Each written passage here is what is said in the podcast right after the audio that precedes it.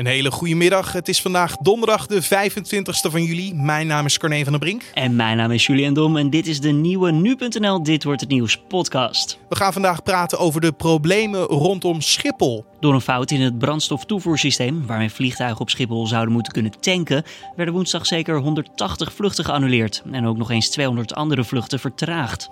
Duizenden passagiers raakten hierdoor in problemen. En wat betekent dit voor het imago van Schiphol? Nou ja, dit helpt natuurlijk niet. Er zijn natuurlijk nu uh, tienduizenden ontevreden klanten. Uh, die zullen de volgende keer, uh, zeker als we wat verder wegkomen, gaan kijken. Ja, kunnen we niet via andere luchthaven vliegen? Je hoorde Joris Melkert, luchtvaartdeskundige van de TU Delft. Met hem gaan we straks verder praten. En ook gaan we kijken natuurlijk wat onze nu-jijers vinden van deze hele situatie. Maar eerst kijken we naar het belangrijkste nieuws van nu.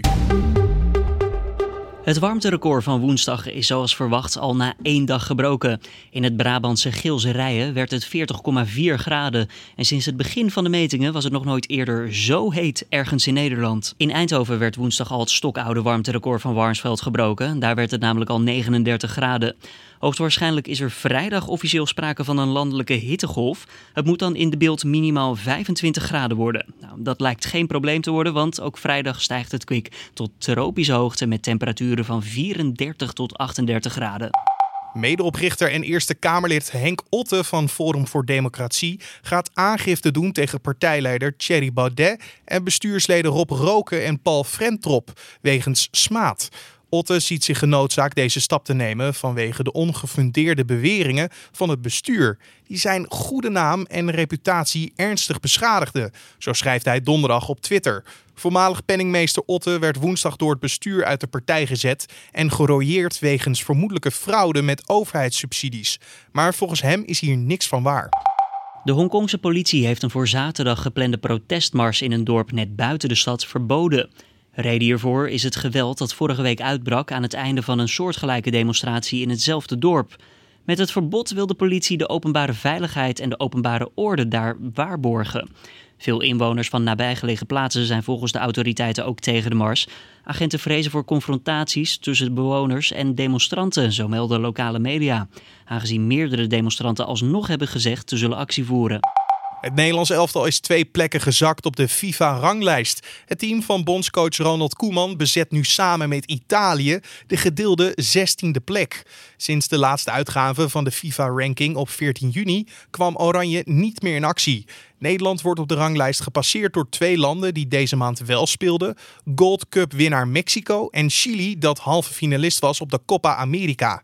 België blijft lijstaanvoerder en Brazilië heeft wereldkampioen Frankrijk van de tweede plek afgestoten, omdat ze de Copa America hebben gewonnen. En dan kijken we naar het gesprek van deze podcast.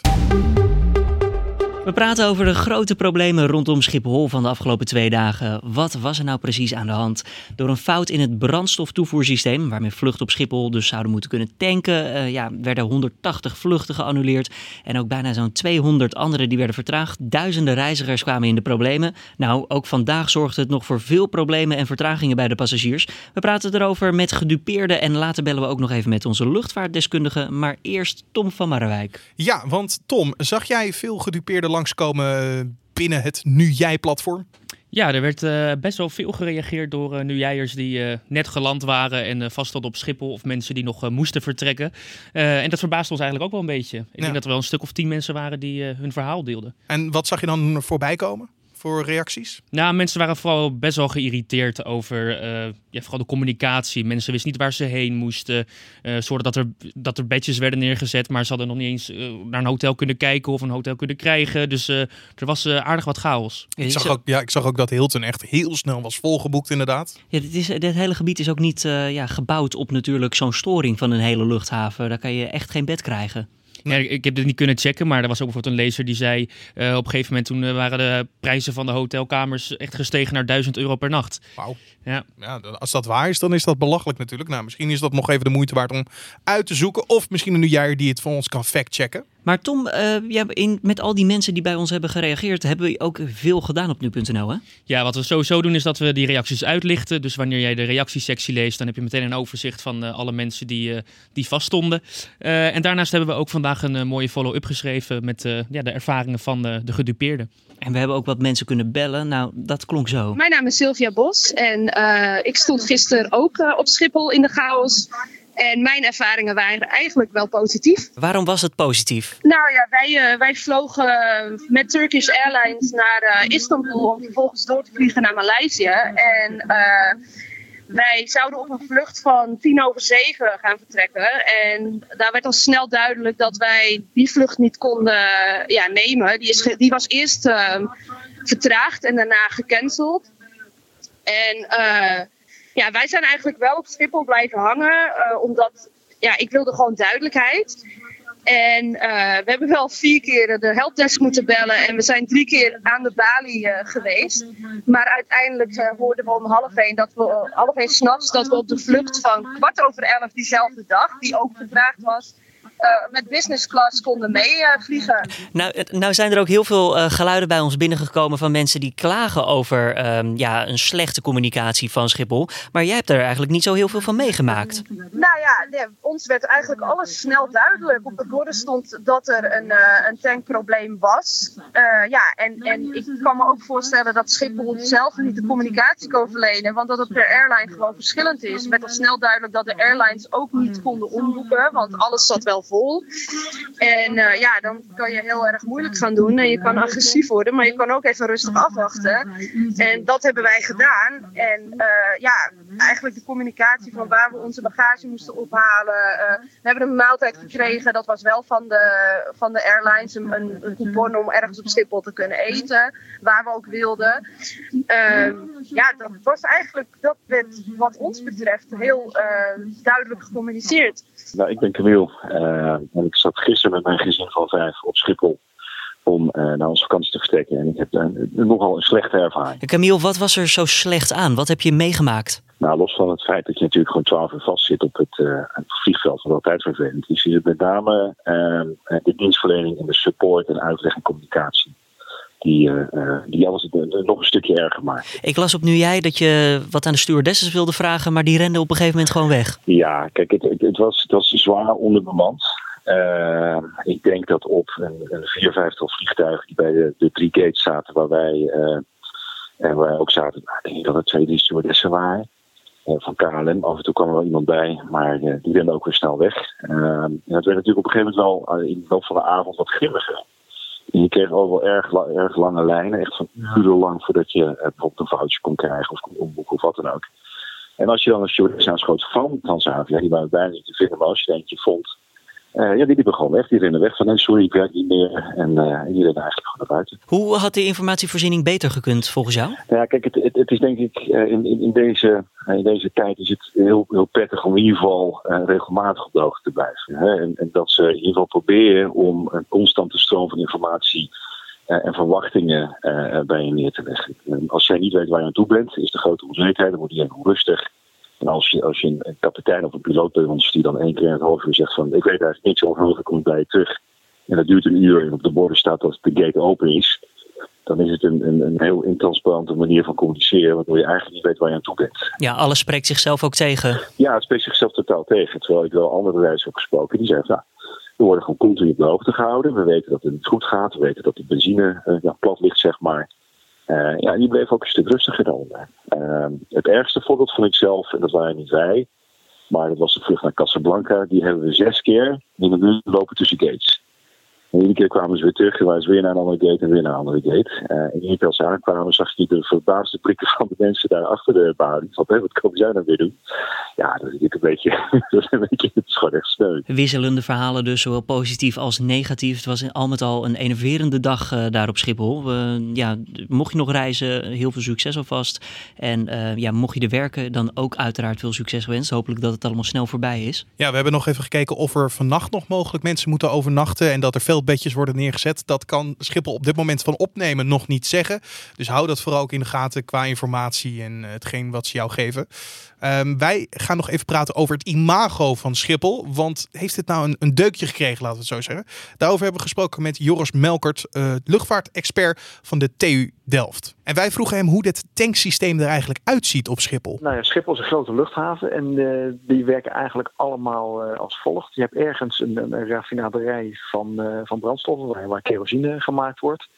En dan komt die naar je luchthaven toe. In het geval van, van Schiphol is dat groot gedeelte wordt geraffineerd in Pernis. En komt dan via pijplijn naar, naar Schiphol toe. En daar uh, is er een opslag. Uh, Schiphol heeft een opslag, een aantal opslagtanks zelfs. Een ja, aantal miljoenen liters kerosine in kunnen. Daar kunnen ze gewoon een aantal dagen mee vooruit. En van daaruit wordt het over de luchthaven gedistribueerd. Dat kan met tankwagens, maar dat gebeurt op Schiphol niet zoveel. Het merendeel gebeurt via een een eigen pijpleidingssysteem wat onder de platformen loopt. En dan kom je bij een vliegtuig uit. Dan staan de vliegtuigen dus klaar om te betankt te worden. En dan komt er een, ja, eigenlijk een soort pompwagentje zou je kunnen zeggen. En die sluit zich aan op het platform. En die wordt ook aangesloten op het vliegtuig. En die pompt dan de brandstof het, eh, het vliegtuig in. Zo werkt het brandstofsysteem eigenlijk. En als we het dan goed hebben, dan gaat het waarschijnlijk, we weten het nog niet, maar ergens fout bij die laatste stap. Want ja, als ze voor enkele dagen kerosine hebben opgeslagen, dan zal dat wel niet het probleem zijn. Dan zal het echt de toevoer naar de vliegtuigen zijn waarschijnlijk. Iets dergelijks denk ik ook, want als je gewoon even die hele keten langs loopt. Er is geen enkel bericht van een raffinaderij in Pernis die in de brand staat. Er is geen enkel bericht van een grootschalige lekkage in de pijpleiding naar Schiphol. Er is geen enkel bericht van het feit dat er een, eh, een opslagtank op Schiphol in de brand zou staan. Dus daar kan het allemaal niet zitten.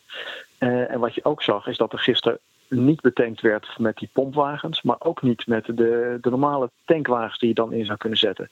Dus er was blijkbaar een onmogelijkheid om die brandstof die al op Schiphol is, in dat systeem van die pijpleiding of in de tankwagens te krijgen. Dus het is waarschijnlijk toch een lokaal probleem geweest.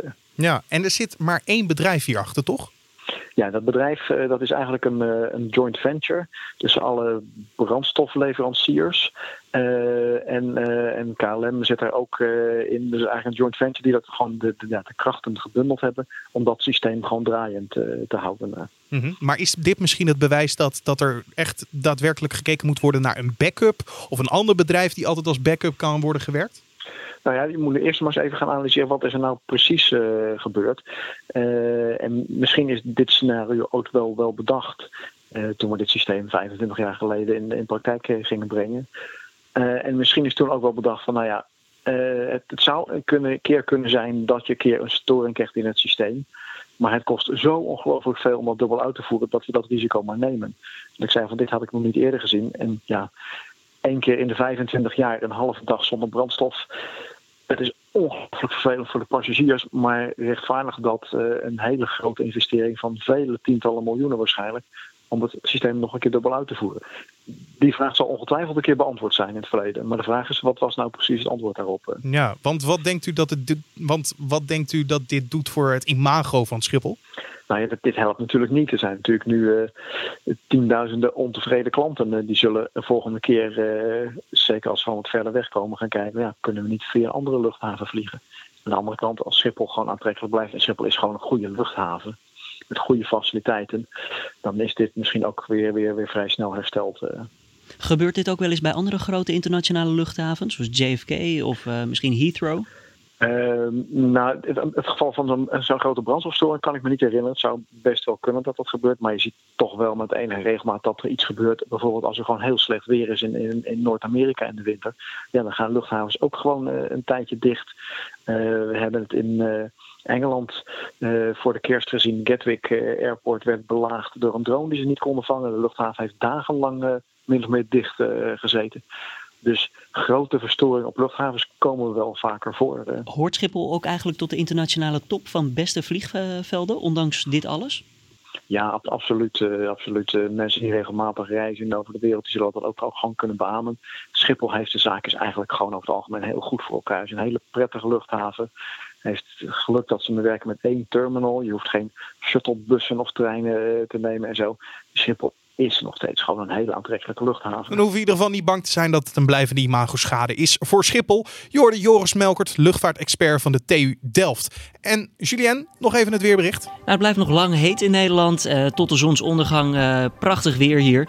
En in het zuidwesten neemt de bewolking vooral s'nachts dan misschien wat toe. In Zeeland later vanavond zelfs nog kans op een lokale onweersbui. De temperatuur die ligt vannacht tussen de 20 en 24 graden. Morgenochtend op veel plaatsen weer zonnig. In het zuidwesten komt meer bewolking voor. En de temperatuur loopt dan ook weer snel op. En het kan dan tussen de 32 à 34 graden worden. Ja, en dan is er morgen ook waarschijnlijk sprake van een officiële hittegolf. En dit was dan de Dit wordt het nieuws podcast voor deze 25ste van juli. Je vindt de podcast natuurlijk elke keer in de zomerse weken door de week op de voorpagina van nu.nl en in je favoriete podcast app. Je kan ons laten weten wat je van deze podcast vindt via podcast.nu.nl of zoals Julien zou zeggen. Podcast. Podcast. Ik weet niet wie dat doet, maar Julien kennelijk.